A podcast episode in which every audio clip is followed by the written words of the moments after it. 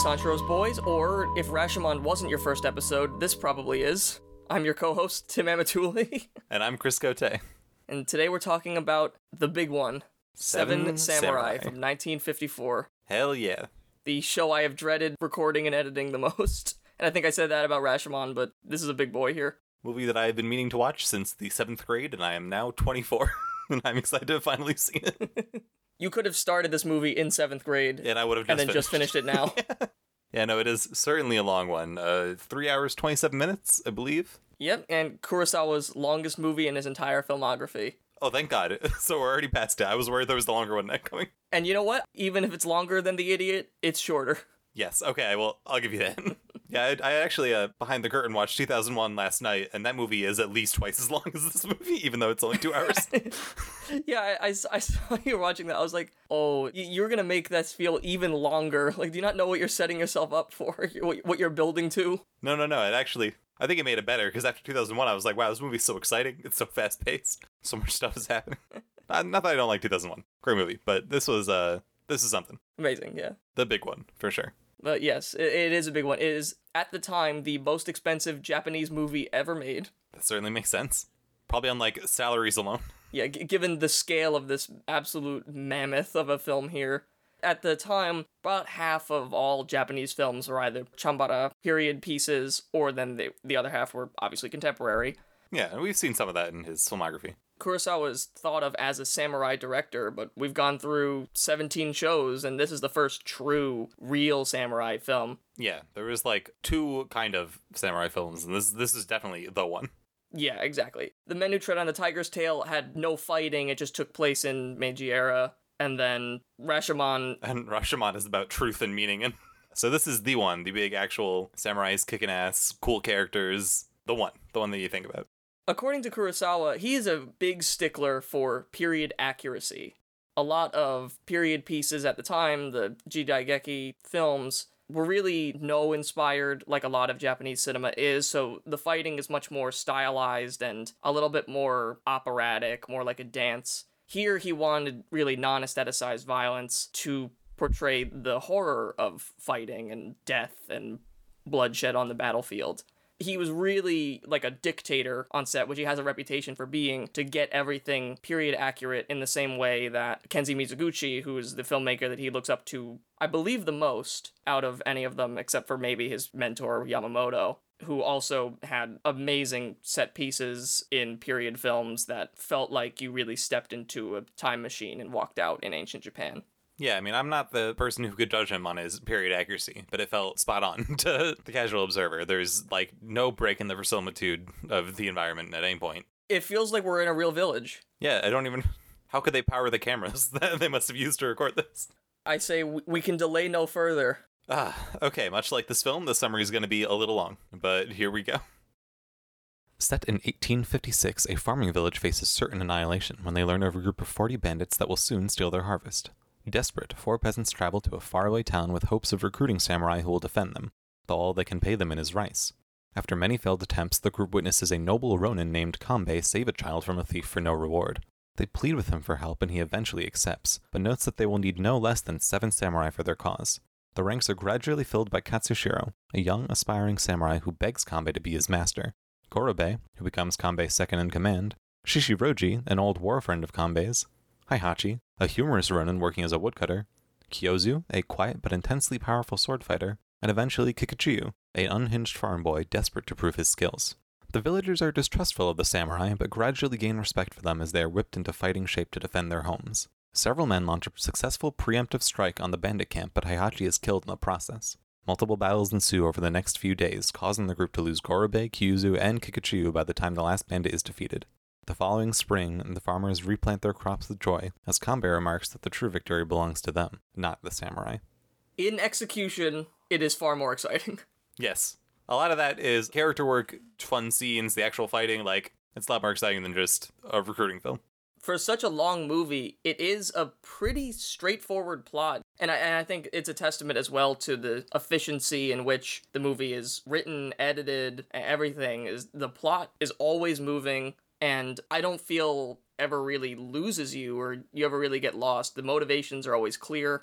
I think a lot of characters wear who they are on their sleeve, but also have a lot of room to grow. Yeah, it's not one of those films that the runtime is padded by long, lingering shots on grass for several minutes and things like that. It is pretty much just engaging with plot the entire way through. Right off the bat, the movie sets itself up. It sets up fast. I was shocked. I was like, oh, there it is. um, Yeah. Within 30 seconds, you know what the plot is. yeah, you see the bandits come up and they're like, oh, let's attack this town. Wait, we just did that. Let's do it again later. And then there it is. the bandits are going to attack the town later. Yeah, the reason they're coming back later is because they had already taken all their rice, so they want to take their barley when it ripens, which is very important to the plot. A lot of food based conflict in this movie. We learn a lot about farmers and the politics around farmers. Akira Kurosawa presents Maybe Farmers Suck. Yeah.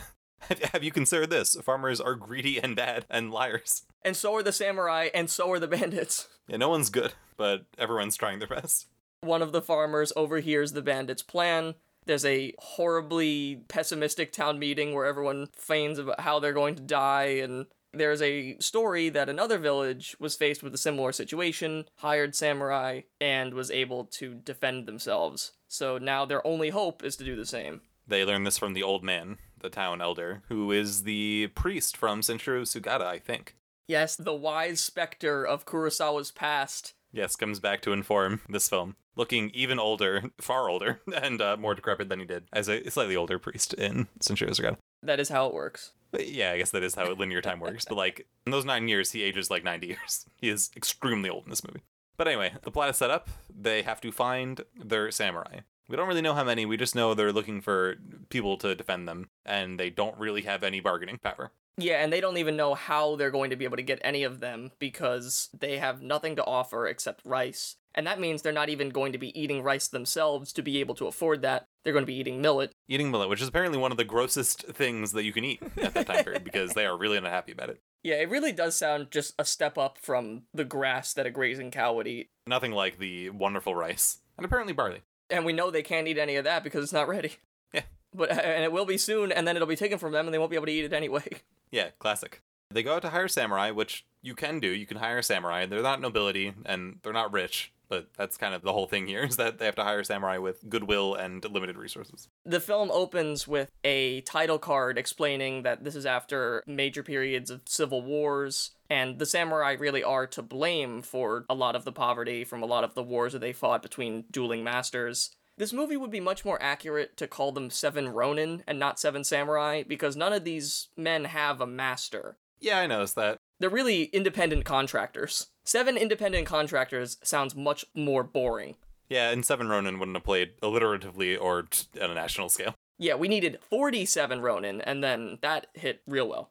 The one guy, Katsushiro Okamoto, he's the son of a wealthy samurai. I guess being the son of a samurai doesn't mean you're affiliated with a lord. You're just in a lineage. I believe that Katsushiro comes from a samurai family, but again, that only gets them so far anymore. He still needs to be trained, and they have no master. So there's nowhere to uh, get that paper.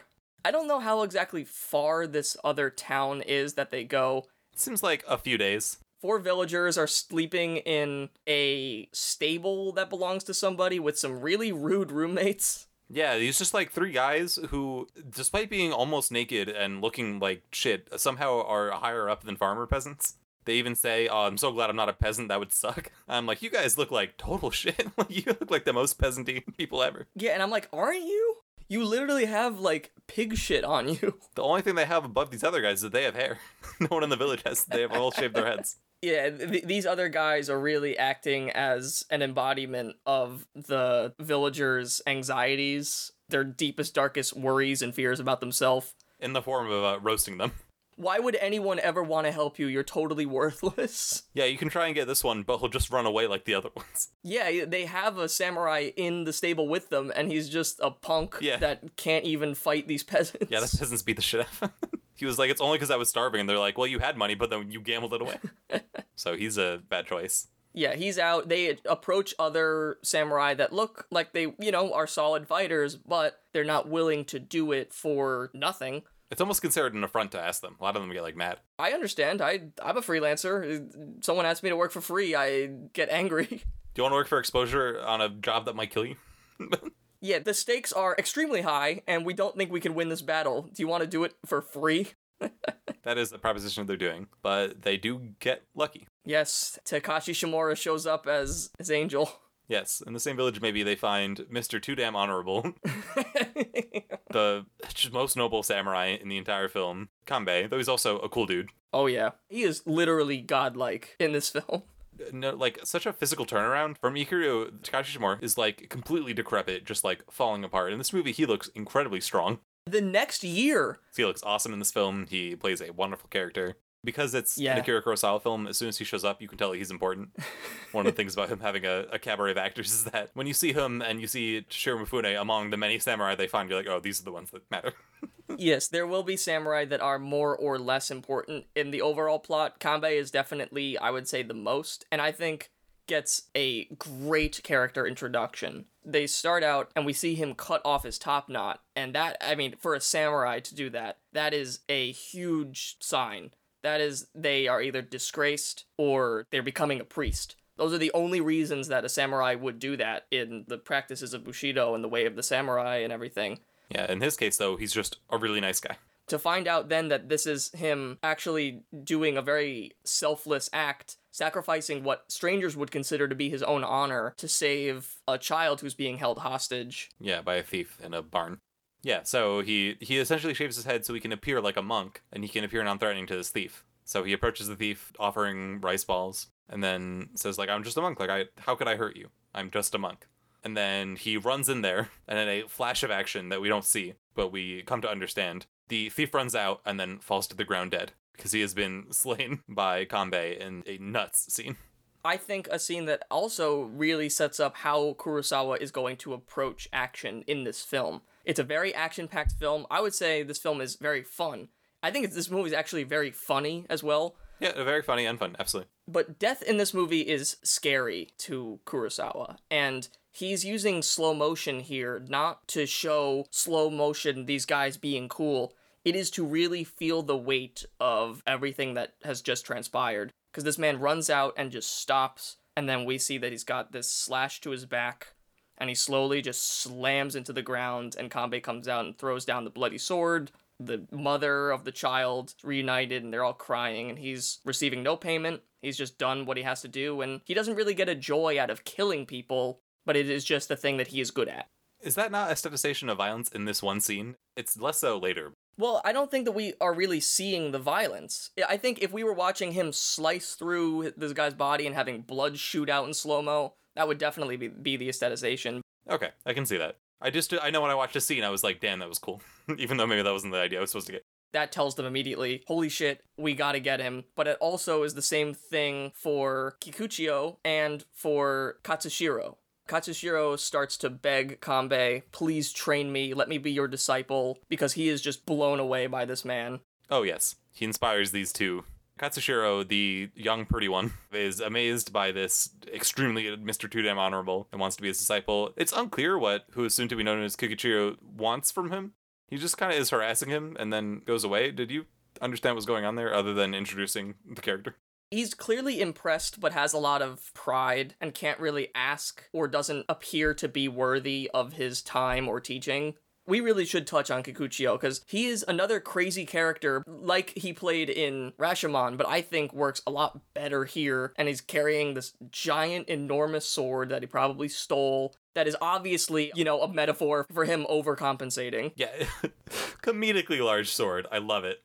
Toshiro Mifune plays his craziest motherfucker yet in this film. I don't know, is he crazier than he was in Rashomon? He's pretty nuts in Rashomon. I'd say there he's as crazy, but he's just more developed. So there's more going on. I think the movie surrounding his craziness is much better suited to it than Rashomon was, where everyone is very stoic and serious and he's, He's just screaming. screaming. Yeah, I think though he's basically as crazy in this one. Very similar character, but a bit more developed because he has this backstory of he's actually a farm boy. He's not a samurai at all by lineage, and he just is kind of cosplaying as one, but also wants to prove himself as being skilled. We find out he hates farmers because he says that they hide stuff and they always play the victim and they pretend to be poor. His parents were killed when he was a baby by either bandits or samurai. It isn't totally clear because he has anger against both, but that's what has orphaned him. That distinction also isn't always super clear. They find what looks to be bandit gear, but it's actually samurai gear from a former attack on the village. Like, I don't know. The distinction between bandit and samurai. That was actually the villagers have killed samurai escaping from battle. They've killed wounded samurai and taken their armor. They have some dropped lines about that in the beginning of the film. Okay. Just from like generic Civil War times? Yeah, because there's just been tons of civil wars. These battles have been what have impoverished them. The gear just looked very similar to the bandits. I was a little bit confused. Yeah, I'm sure that they're also scavenging a lot of samurai gear. Not a single character in here is a proper samurai. Even Kanbei or Gorobei or Shichiroji, they're all making do with what they have. All right, that's that's fine. But uh, yeah, he is the son of farmers. His parents died when he was very little. He hates farmers for their cowardness, but also blames samurai for For their intrusiveness.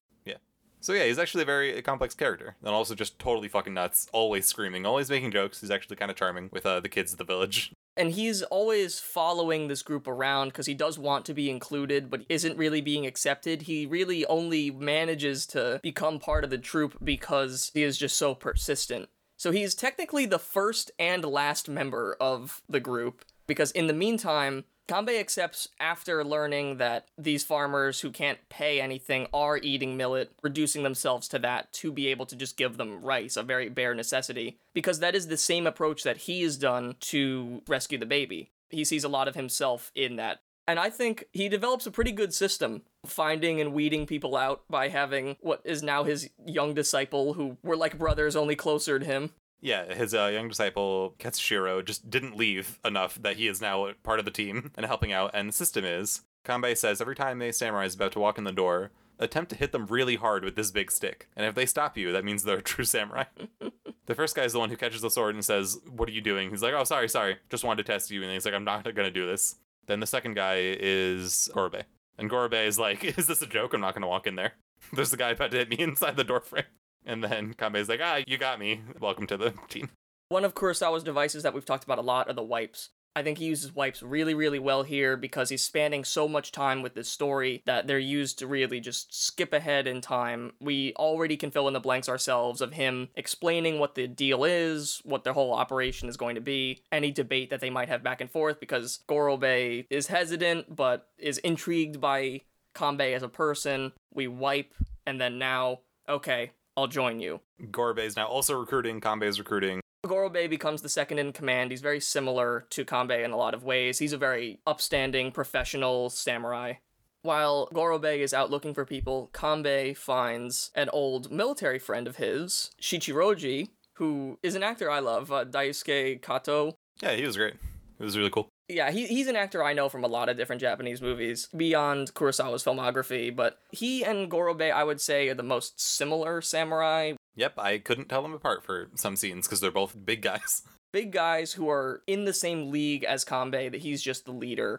And I think you do need that. I wish that they were a little more distinct, Yeah. but I do think that they're both good in their own ways. And I think you do need to have a little bit of a reserve of just normal, good samurai to rely on because there's going to be a lot of other personalities brought into the team. One criticism I'll have of the film generally is that not every character is equally developed. I think Gorobei is probably the least developed of all the characters. I agree with that. We know very little besides he just shows up, is kind of cool. He's a archer, which is his main distinction. His death is kind of unceremonious. He dies off screen and then is taken in. Juggling seven characters, that's quite a lot to get full arcs in, especially for people that won't make it to the end. But I, I do like what they add. I just, you know, I think they help pad the group to just feel like a more competent unit. Yeah.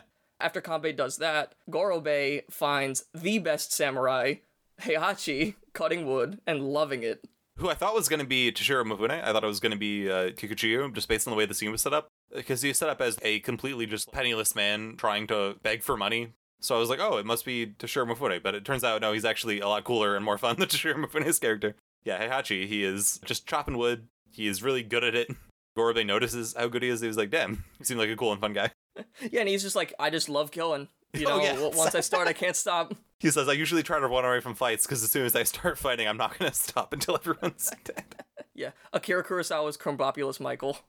He's the comic relief samurai. Not that there needs to be comic relief because there is so much comedy happening in the film as well. Dry humor for a lot of things, of or mostly Toshiro Mifune being the butt of everyone's joke. Yeah, Heihachi and Kikuchi are the two funny ones. Yeah, so they're great. And then I think what's so nice about this first half is Kurosawa is finding ways to sneak in little bits of action just to energize the film a little bit as we're going through so many scenes of dialogue and wandering around and searching. We get to see Kyuzo go against another nameless man in a sword fight, which starts out with just sticks, but the man's ego gets the best of him and he challenges this absolute machine of a sword fighter. Yeah, Stone Cold Killer. In my opinion, by far the coolest one. Almost the criticism of the movie is that he's strangely way cooler than everyone else and like way better than everyone else. And I'm like, why is this like god of a sword fighter? Just one random member of the group. It's like addressed. He's beyond worldly desires. Yes. He just wants the practice of being able to kill all these people because he just has so many targets. The only thing he enjoys, not even his killing, is just doing swordsmanship.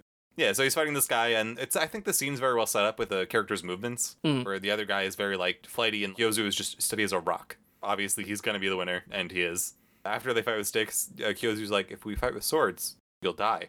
he's like, "No, I want to fight with swords." he's like, "You're going to die." He's like, like, I really don't want to kill you. Yeah.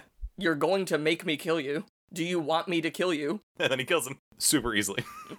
this is witnessed by Kanbei and Katsushiro, and they're like, "Oh man, he's good." They like give him their address. They're like, he's so good that we're not going to be able to get him because he's definitely going to want money. He's too good for us. But I think he overhears that some people are, you know, I'm putting together a team. He joins of his own free will. He isn't scouted the same way, which is just an- another reason that he is a step above even Kanbei, I think. Yeah, yeah. I think Kyuzo would beat Kanbei in a fight. Kanbei's like a more important strategic leader in a lot of ways, but Kyuzo's just a stone cold killer. Oh yeah, I would I wouldn't trust Kyuzo for strategy. I wouldn't trust Kyuzo for like a conversation.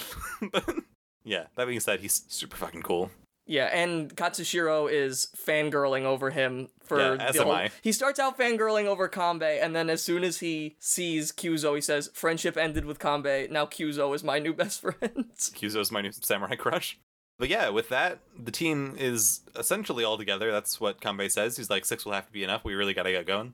Yeah, they're running out of time. The harvest is coming soon, and they know the bandits are going to come. They're going to need time to assemble everybody that's able-bodied into troops and figure out the lay of the land. So yeah, we gotta ditch this town and make the several-day journey over. And there's always someone just trailing behind them. Yeah, well, we a little bit before that, one of the awful shit-covered peasants who isn't a peasant is like, "Hey, wait, wait, one, one more, one more last guy is coming," and they're like, "Uh, okay, They're like, we found a great samurai. yeah, we got, we found he was a great fighter. Trust us. He is drunk now, though, so." Kikachu comes in. He gets his head bashed in by Katsushiro because he's too drunk to stop it and not really a true samurai. And then he just like gets made fun of by everyone there, chases them all around. He brings a fake birth chart where he he is like, "See, I'm I'm really a samurai. Like, look at my my pedigree." And they're like, "Are you according to this chart you're 13?" he's like, "Uh." He's like horribly embarrassed. His sword gets stolen by Heihachi, just completely destroyed morally and emotionally by everyone. And they're all like, "Oh, well, that was fun. Uh, we're leaving. Bye." And they leave the next morning, and then he starts following them. And then there's the whole trail back. He's kind of following them. yeah, there's a humorous trail back where they watch him catch a live fish in a river and start immediately cooking it. He also gets ahead of them at one point. Yeah, uh, Hachi's like, he's no longer behind us. I, I kind of miss him. And then he jumps in front and is like, ah, like sticks his tongue out and screams like he's always doing, and then runs away. And they're like, uh, I think Hachi like, says something like, I, I take it back. like, he's like, oh, hell. like, that's, that's a cute little way to transition them back to the village. There's some drama going on in the village. yes. The Seven Samurai are the main focus of the movie, and they're named far more often than a lot of the villagers are. But there are a few key villagers that helped recruit the samurai. They came as a group of four, and then two left to go tell the old man and the village what their plan is, saying the other two will be back with more samurai. Manzo has his daughter Shino, and he worries that the samurai are going to come in and they're going to rape her, and they're going to rape all the women in the village, so they are hiding them. And he forcibly cuts Shino's hair in a very disturbing scene. Yeah, and a very disturbing scene to make her look like a boy, essentially, is the, the plan. Yeah, to Mulan her. Totally ruins the morale of everyone in town. Everyone's like really upset. And they're all worried now because he was so worried that he's like freaked them all out. And that sets up kind of the arrival of the samurai. They arrive in town and everyone's just not there. Yeah, it's a total ghost town. Rikichi is calling, Where are you guys? The samurai are here. Yeah, please. She's like, what's going on? Where are you? He's like yelling, like really upset, obviously, as he should be. And all the samurai are so confused. They're like, Was this a joke? We just had this whole recruiting montage and this whole montage to get here. What's going on? like, uh, We yeah. just spent an hour and a half of the runtime getting together, and now there's no people. yeah, we just had a full ninety-minute film recruiting us. And they, yeah, they're like, okay, well, I guess every single person in town is gone, so let's go talk to the old man who's hopefully still around. yeah, the old man seems like kind of an effort to save face. It's like a considered an honor to meet this village elder. They they respect him, which makes sense. yeah, even though as a samurai, the honor probably actually belongs to him. Yes, but I think Kanbei is specifically a very humble man, so he's like, oh, we would be honored to meet your village elder. Oh, uh, yeah. He doesn't let his status get in the way of anything. Again, he was willing to cut off his top knot just to save a child. Yeah, and then look cool as hell the entire movie with that shaved head. Yeah, and so the group of six are in there with the old man, talking to him, learning a little bit about the town, and then suddenly the alarm goes off. Oh shit, the bandits are already here. A switch flips in their head, and they are suddenly in full combat ready mode. They all run over in an awesome solo telephoto moving shot of all of them. The whole town is assembling in the town square. They're all freaking out. They're all grabbing at the samurai. Oh, please help us, e- even though they disappeared moments ago. But it was just Kikuchiyo who was slamming the alarm to bring everyone out. And he's like, Isn't this a much better introduction? This is how he finally proves himself, and this is how he proves himself useful is by scaring the shit out of everybody in town, getting them all to run to the town center and says, Hey, here we are, and he like laughs at them, he makes the samurai laugh. It's like, oh, so yeah, you, you didn't want to welcome us. And, and they don't know that he's not part of the group. Yeah, yeah. you know, they don't know that he's technically not part of the group. He's like, you didn't want to welcome us, and then as soon as this alarm goes off, oh, samurai, help oh, me, please help me, help me. Toshiro Mifune's character, uh, is really quite funny in this movie, in this great moment. Yeah, he really wrecks everybody, and the samurai are like, okay, that'll do it. You, Yeah, you can you can stay. As, as, as if they would kick him out of the village. Yeah, right. He just followed them the whole way there. So he is officially part of the group. They now have, as they say in like hushed tones many times in this movie, seven samurai. Oh, That was one of my favorite parts earlier when they're like, "Well, we have three samurai, but we're gonna need more. I think we're gonna need," and they like wait for it, and they're like, seven samurai. Yeah, seven samurai, and they say seven samurai like a bunch of times over and over. And, uh, honestly, hell yeah, it makes sense the influence that it has on the genre. I think of all of Kurosawa's numerous inspirational works, this is by far the most influential in just film in general. I mean, really, the way that this movie is shot as well for action scenes, Kurosawa always likes to use multiple camera setups. Here, they're really beneficial for action because everything flows so well because it is all of the same movement happening, and then he can cut to different angles so he doesn't have to worry about things not lining up when they set up a different camera. A lot of use of telephoto lenses which you know compress everything they make everything move faster. It just feels tighter and more chaotic almost every single shot if not every single shot of this movie has movement which i think also adds to the kinetic energy that the entire movie feels even when there isn't fighting is that this camera is alive it's always seamless you can always see everybody there is no sloppy compositions here it really is top form Absolutely. another thing that Kurosawa really loves is showing us maps. And I think the way that just a map is utilized in this movie is really remarkable. I feel like how many movies do you watch with action scenes where you really get this good of an idea of the layout of the world that you're in? For a while, I like wasn't really following the map, but by the end, like you really get the sense of like this is the north gate, this is the south, this is like the east with the bridge, this is the west with the fence or whatever. This village, which is you know it's small, but it's you know you can't see all of it at once. It really gets set up really well with like repeating shots and such. Yeah, it's something like 20 houses. We're kind of seeing all the different possible choke points. And the samurai, I think, develop a really good defensive strategy. Yeah, Kabe is apparently a military strategist because he is going out of his way to have this like insane, extremely well thought out, like well reasoned planning. Basically, on the premise is the only way they're going to survive. Yeah, his life depends on it. The odds are definitely against them, and they've been very careful to hide the fact that the samurai are here, keeping a watch out for bandit scouts and everything, so that when they make their first attack, they really are surprised by the defenses of this seemingly defenseless village. Yeah, a town they just ransacked a year before. They build gates out of a bunch of logs from the, you know, forest around them on the hills and the, the mountain. They also once the harvest is done, flood the fields completely and dig essentially a moat around one of the entrances so that horses and people can't really go across it. They have people set up on stations. They are training different groups of people with bamboo spears. Yep, they make a villager militia force. I didn't know that was going to be part of the movie, but yeah, the villager and militia is extremely important to the defense. Yeah, because truthfully, they do outnumber the bandits. but they don't feel that way because they feel so defenseless because they haven't taken the initiative to actually try and defend themselves. They need to be whipped into shape by literal military men. Yeah, they're farmers and they like acknowledge their position as such. At some point, they say, you know, farmers shouldn't try messing with people above our position. There's a lot of actual like class tension for this period piece. The training and preparing takes place for like a better part of the film. Essentially, like the second half of the first part and a bit of the second part too. A lot of stuff happens with like we learn more about these characters. This is when we learn most of Kikuchiyo's backstory. He finds that they have spears and he's like, hey, check this out. They have all this stuff from samurai they've killed. Yeah, and that really offends the samurai because those are people like them that were killed by these people and had their bodies scavenged. Though Kanbei seems to overcome it and not mind.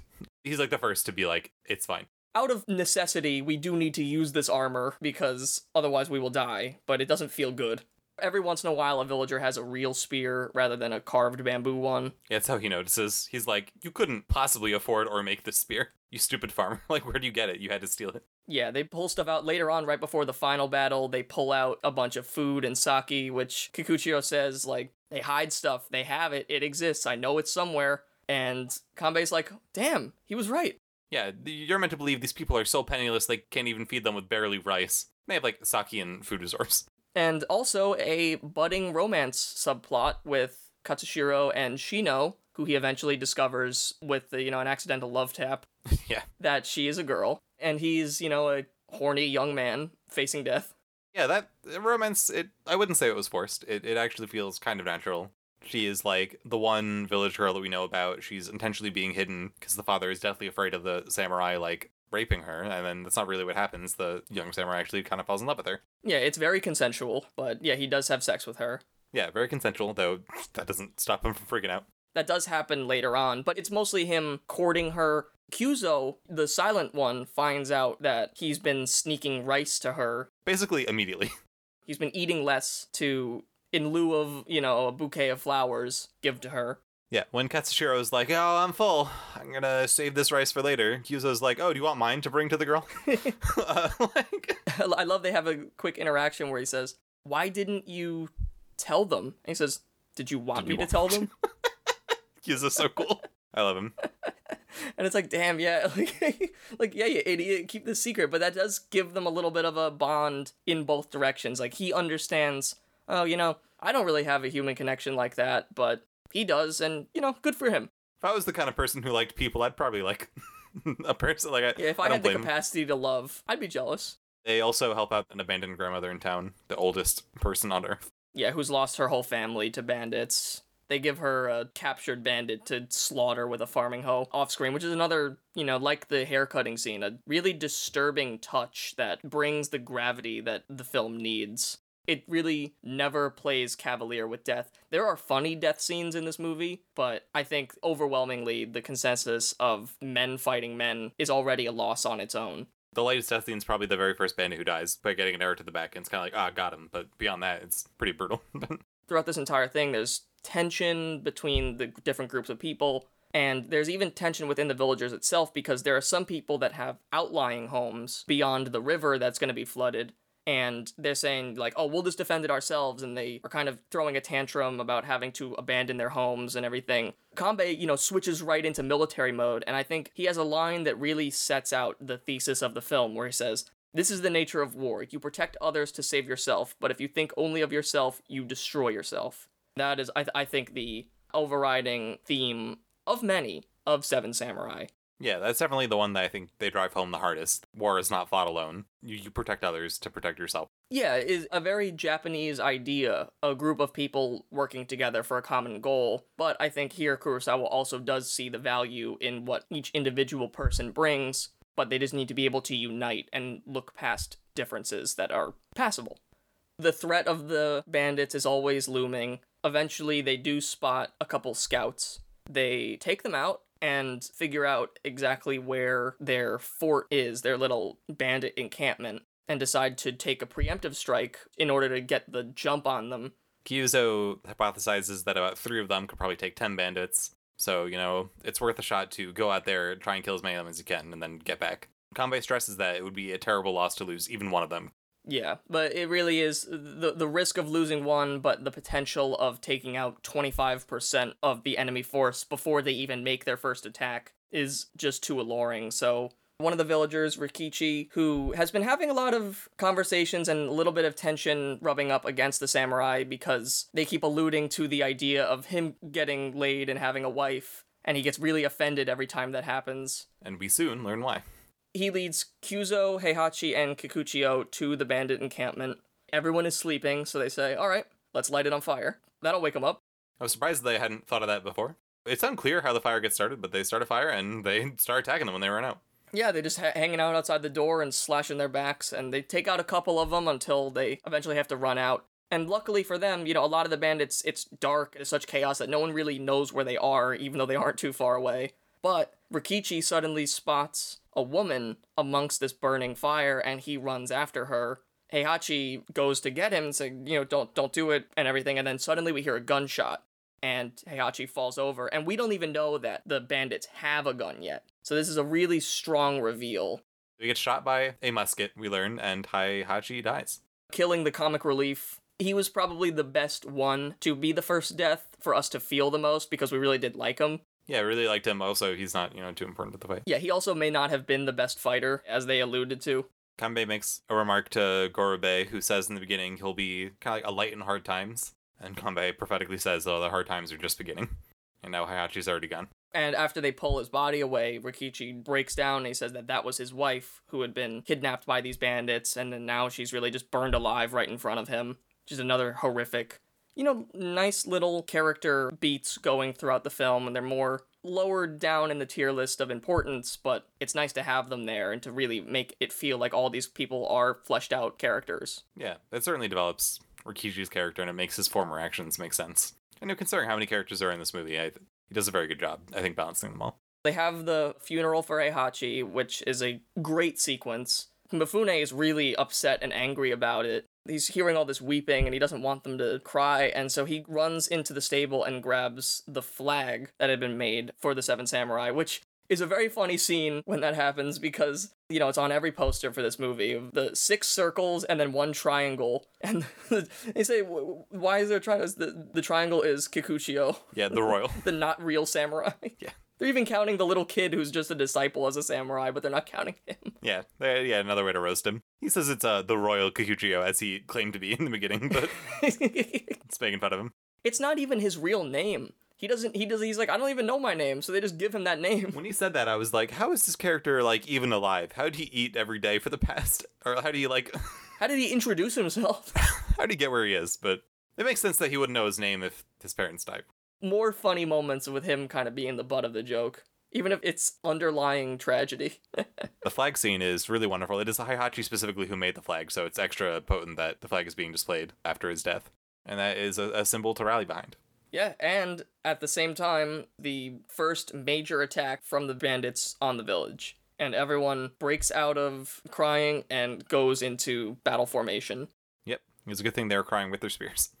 uh, they immediately run off and get into their positions. They all have different posts. It seems like one or two samurais assigned with like a squad of people, and they all go into like their various posts. Yeah, and we saw them all, you know, hyping themselves up. They were kind of having a competition amongst each other to get their troops the most hyped up and ready for battle, doing different war cries and everything. So everyone's kind of got an exit or an entrance marked off the thieves are totally surprised when they roll down on their horses and suddenly they can't pass because it's a giant barricade or there's a flood. They're shooting arrows or stabbing spears through the barricades and slowly but surely picking off these bandits who are so confused that they can't really act on anything because they can't get to the people the fight proceeds in like a constant series of things that Kanbei planned worked, but then they don't work forever, so then they gotta try something else. The initial defenses start off well, and they're confusing these bandits. The first battle is a pretty certifiable win for the village. I don't even know how many battles happen afterwards. It's like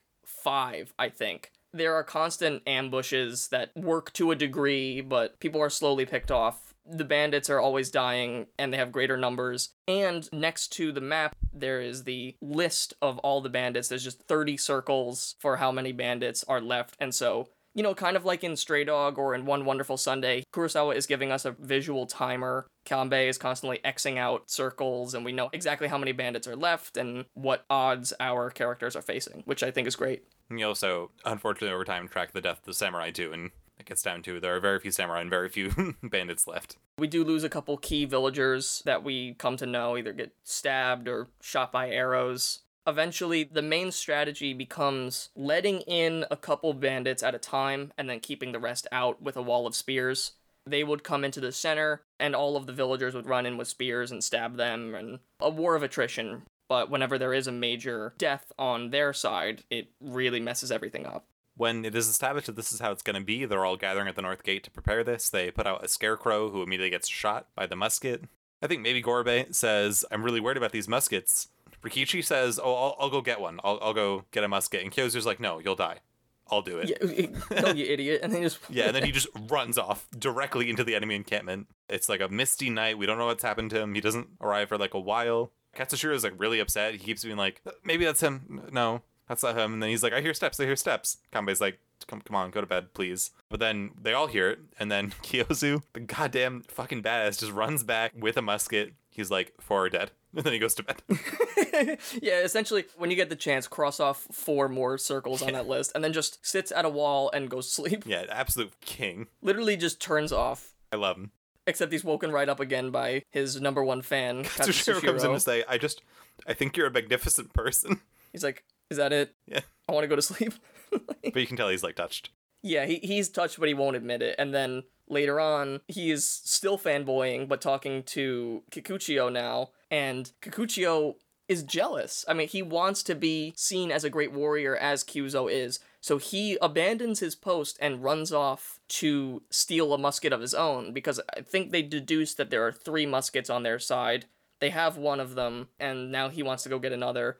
And I think in one of the funniest scenes in the movie, he knows where the scouts hang out from the earlier attack, which is great. We already know the general layout of this area. And he is hiding in a tree. The bandit leader kills two deserters who are running off. When they leave, he loots their body and takes their armor so he can blend in as a bandit, and then just goes and sits next to the sharpshooter. I'm just like, hey, how's it going? How's it going, fellow uh, bandit? He's like, yeah, this uh, sucks. I- I'm really surprised by how hard this has been. It's like, yeah, man. He's like kind of checking out the musket. He- I think he like turns on like the safety or something. He literally takes the musket out of his hand at one point and then gives it back. Finally, he pulls out his sword and he's like, well, anyway. And the guy's like, wait. he realizes that he's one of the samurai. He chases him yeah, down he, and kills he, him. he turns it very slowly and looks at him, and he finally recognizes, I don't know who this man is, Yeah, wait, this isn't one of my tracks and screams and runs away, and then Kikuchiyo kills him. Yeah, absolutely, just super funny, awesome scene all around. He's running back with the musket, and he's being chased by a couple bandits. He turns around and shoots, and he like flips over. He does Yeah, like a, over a, a whole shooting. backward somersault because he's probably never shot a gun before. Yeah, yeah, the the recoil knocks him over. He's like, "Look at me, certified badass. I got the musket." And Kanbei immediately is like, "Why did you abandon your post, you idiot?" which is something that he did earlier. Kikuchiyo fell asleep at his post, and Kanbei and Gorobei found him asleep. Yet another funny scene in this movie where they take his sword and then they throw a rock in the water to wake him up, and then he reaches out for the sword and grabs it and he can't find anything and he's freaking out. And they're like, "If I was an enemy, you would have no head." Yep. Doesn't learn his lesson though, because he's too hot-headed. Because Kikuchiyo has abandoned his post, there are now bandits breaking in through the moat. Several of them get in, they kill several villagers, and all the samurai run to go deal with the situation. And then there are gunshots back at the north gate, and Gorobei has been killed, and his body is brought back in by the villagers. We lose another one, and Kikuchiyo fully blames himself. This one definitely is his fault, and he's extremely upset, and this kind of sets up the final battle. They are two samurai down, and down to 13 bandits remaining. It is nighttime, everyone's kind of really beaten up, everyone's really tired, the villagers are clearly worn out. Yeah, it's been days of fighting, and they really don't have much more in them. And he's saying, in the same way that they've had a war of attrition against the bandits, the bandits are doing the same to them because they're having constant assaults and no one's getting any sleep. That also means that they themselves are tired, but they are at least more battle ready than most of the villagers are. Essentially, if they could just get past the samurai, they would be able to take the village no problem. Another key villager as well died during that assault. Yohei was shot by an arrow and killed, and he was one of the key members who recruited the samurai. Yeah, extremely expressive sad face. two impactful deaths at once, and Kikuchiyo is just sitting depressed at their graves. Kanbei says like, okay, morning comes, they'll probably attack. This is it. We gotta we gotta do it. Yeah. And th- this is where Katsushiro stops being a boy and turns into a man. Katsushiro sees Shino kind of running around, like flirting with him, seducing him into this barn. He follows her in. It is very obviously implied they have sex. Monzo finds out because the villagers have been allowed to visit their families. He finds out he is extremely upset. He's like beating his daughter. Everyone in the village essentially wakes up. They're all agitated about it. Kanbei separates them, kind of like calm him down. They're like, Monzo, like, come on. It might be all of our last day to live. It's not the time to worry about these traditional values of yours. You literally all might die in 12 hours. They're in love. Like, isn't that better than anything? Yeah, exactly. Because they're like, nice job, Katsushiro. You, you did it. Yeah, yeah. And it's uh, revealed at night that the villagers do have sake and extra stores that they all break out because they think they might die. Kanbei brings the extra sake to Kikuchiyo, who seems like he's not going to drink it, and then destroys it. Yeah, then he, he demolishes a jar. Pretty much they're ready to go. It brings the next morning. Kanbei says, probably the funniest line in the entire movie. Katsushiro, we expect big things from you today. After all, you became a man last night. Everyone's like busting, laughing. yeah, and and it really is the one-two punch of his manhood because he has laid his first woman, and in the morning he kills his first man. He does get a kill in in the final battle. Yep, and it seriously affects him. Before the battle starts, we get Rashomon level heavy rain pouring down, and it really does change the feel of this last fight. There is nothing glorious about it. Everyone is dirty and muddy and sliding all over the place. It's just really disgusting. Slippery, gross fight to the death, for sure. You can literally count down on your hands to how many are left. Yeah, they count down to the last bandit who has hidden himself amongst women. Yeah, seemingly the bandit leader. Yeah, I believe the leader who has the musket, and he shoots Kyuzo, the best swordsman among them, but can't do anything against a bullet. Yep, he dies in the mud.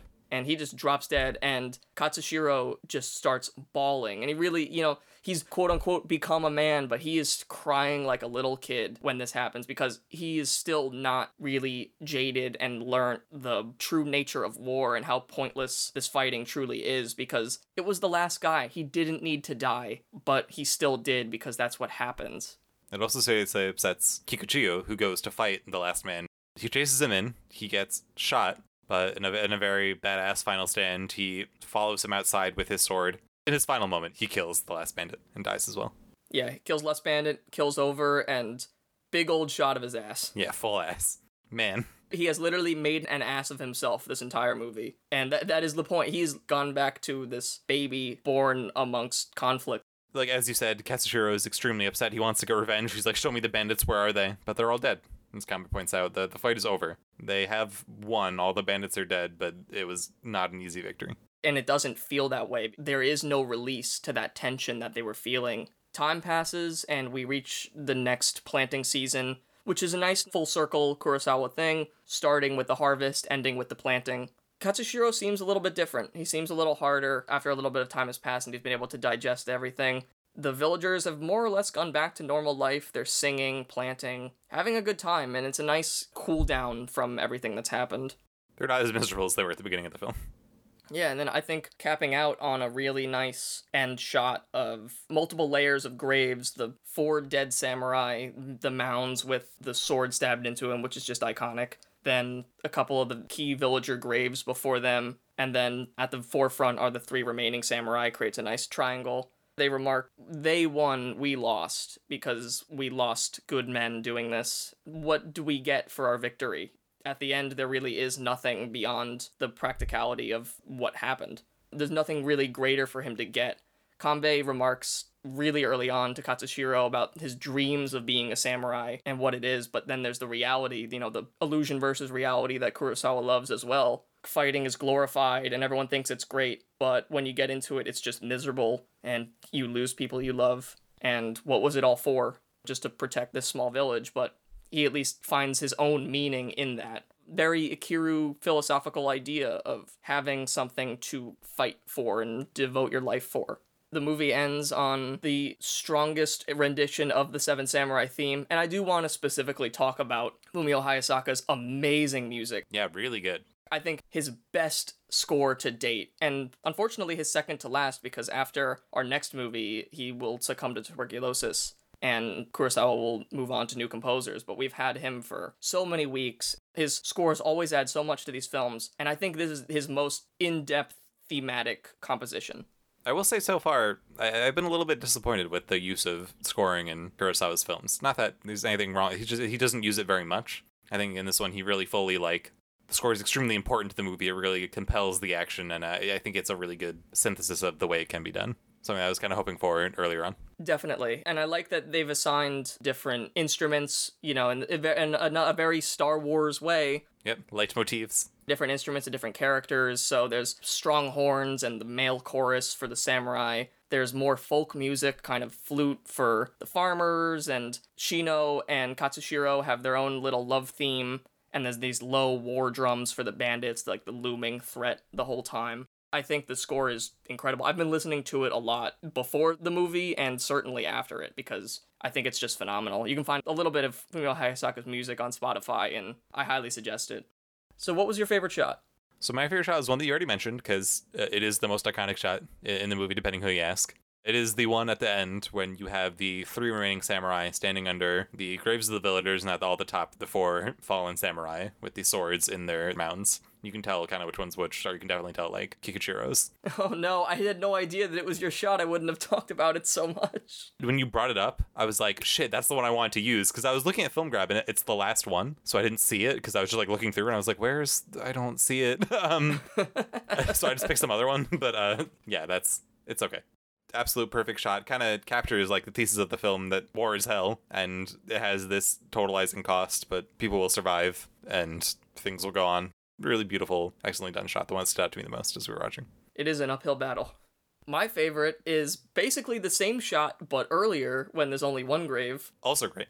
I also touched on it a little bit earlier. It is the shot that I always think of the most. If you watch the Every Frame of Painting episode on Akira Kurosawa composing movement, he really delves into this one specifically, and I think that's why it's always stuck out to me there is just so much going on in it. and I think it's such a good display of Kurosawa's techniques with the stillness, but there's the wind blowing through.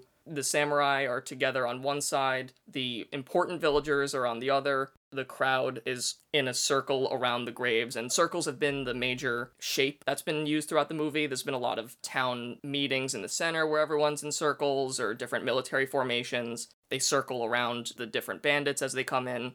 It's just the visual language that Kurosawa's chosen for this film. When Kikuchiyo throws down his sword and sits down, and then everyone else, that same movement starts to happen with everybody else, and everyone else moves down. You really feel Heihachi's loss, especially because I think he might have been my favorite samurai. I feel it especially. A great, quiet moment the Seven Samurai theme is playing very slowly, very somberly, and then comes back really strong afterwards. And all of it together, I think, it is just one of Kurosawa's greatest image compositions ever. Speaking of greatest Kurosawa ever, the greatest actor ever, Toshiro Mifune, hotness scale. yeah, this is a tough one for me. I was thinking about this one all day since I watched the movie, and I was like, how do I feel about Toshiro Mifune in this movie?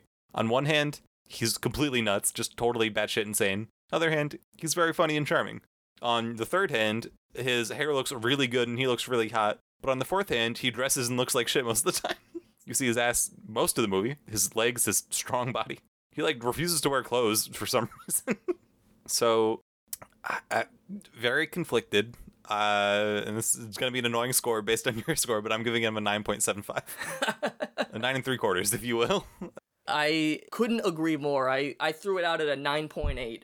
Not like in Rashomon, where his craziness was off putting. Here, I find it more endearing because he is a, a funny character. Yeah, he is actually very charming. He doesn't always look good, but he's at least well built and is just a nice presence throughout. He never becomes annoying. I never I would like to spend time with him depending on his mood. But I would definitely always want to see him from afar. Yeah, he could have easily been like the worst character in the movie, but he actually comes across very well. So that's our rating for that. What is your final rating for Kurosawa's magnum opus, Seven Samurai? I, I, gotta say, recently I've been watching a lot of movies, and none of them have been really hitting me the way that I want them to. But this one did, and I, at the end of the day, I give it a ten out of ten. I thought it was perfect. I I hear you. It's a ten out of ten movie. It is one of the most important films ever. It's a monumental task even just to record this podcast about it because there's so much to delve into. It's so influential, it's just so well done, peak form. I tried to really think of criticism of it, and it's really hard because it's done with such care and is done so well.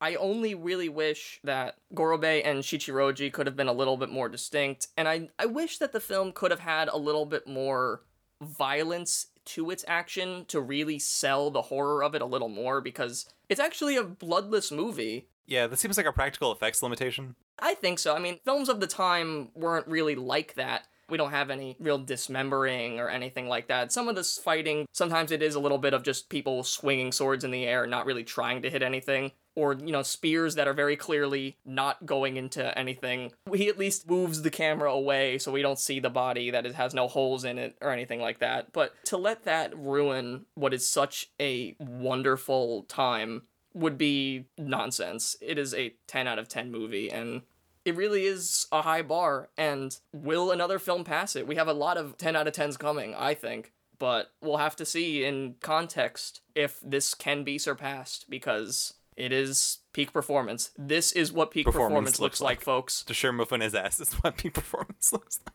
Seven Samurai, aka the movie where Toshiro Mifune shows us his ass. Bada bing. So we'll be back next week with a movie that you can talk about because I never know what it is. I hardly even know what it is because we are talking about a movie that seems to equally go by two different titles, which I don't understand. Huh. On the Criterion channel, it is I Live in Fear, but in every other book, it appears to be Record of a Living Being, which I know very little about, but I do know that it is about Kurosawa's nuclear anxieties and anger. It will be contemporary. Cool. I believe Toshiro Mifune is playing like an old man Oh, hell yeah. That'll roll. I'm very curious to check it out. I've wanted to see this one for a long time. I never have. All right, looking forward to it. And to know that it's, you know, the follow up of Seven Samurai, we saw what he did with so much clout after Rashomon, and it was a disaster. Yes. Now he's got all this clout built up again for Seven Samurai, and I don't really know what we're gonna get, so I'm really excited to see. I think he's. We'll see. Yeah. Hopefully it's good. And we hope you enjoyed your first episode of Sanshiro's Boys. Yeah, thanks for listening to the only episode of Sanshiro's Boys that you will ever listen to. Please watch his other films. Uh, yeah, thank you so much.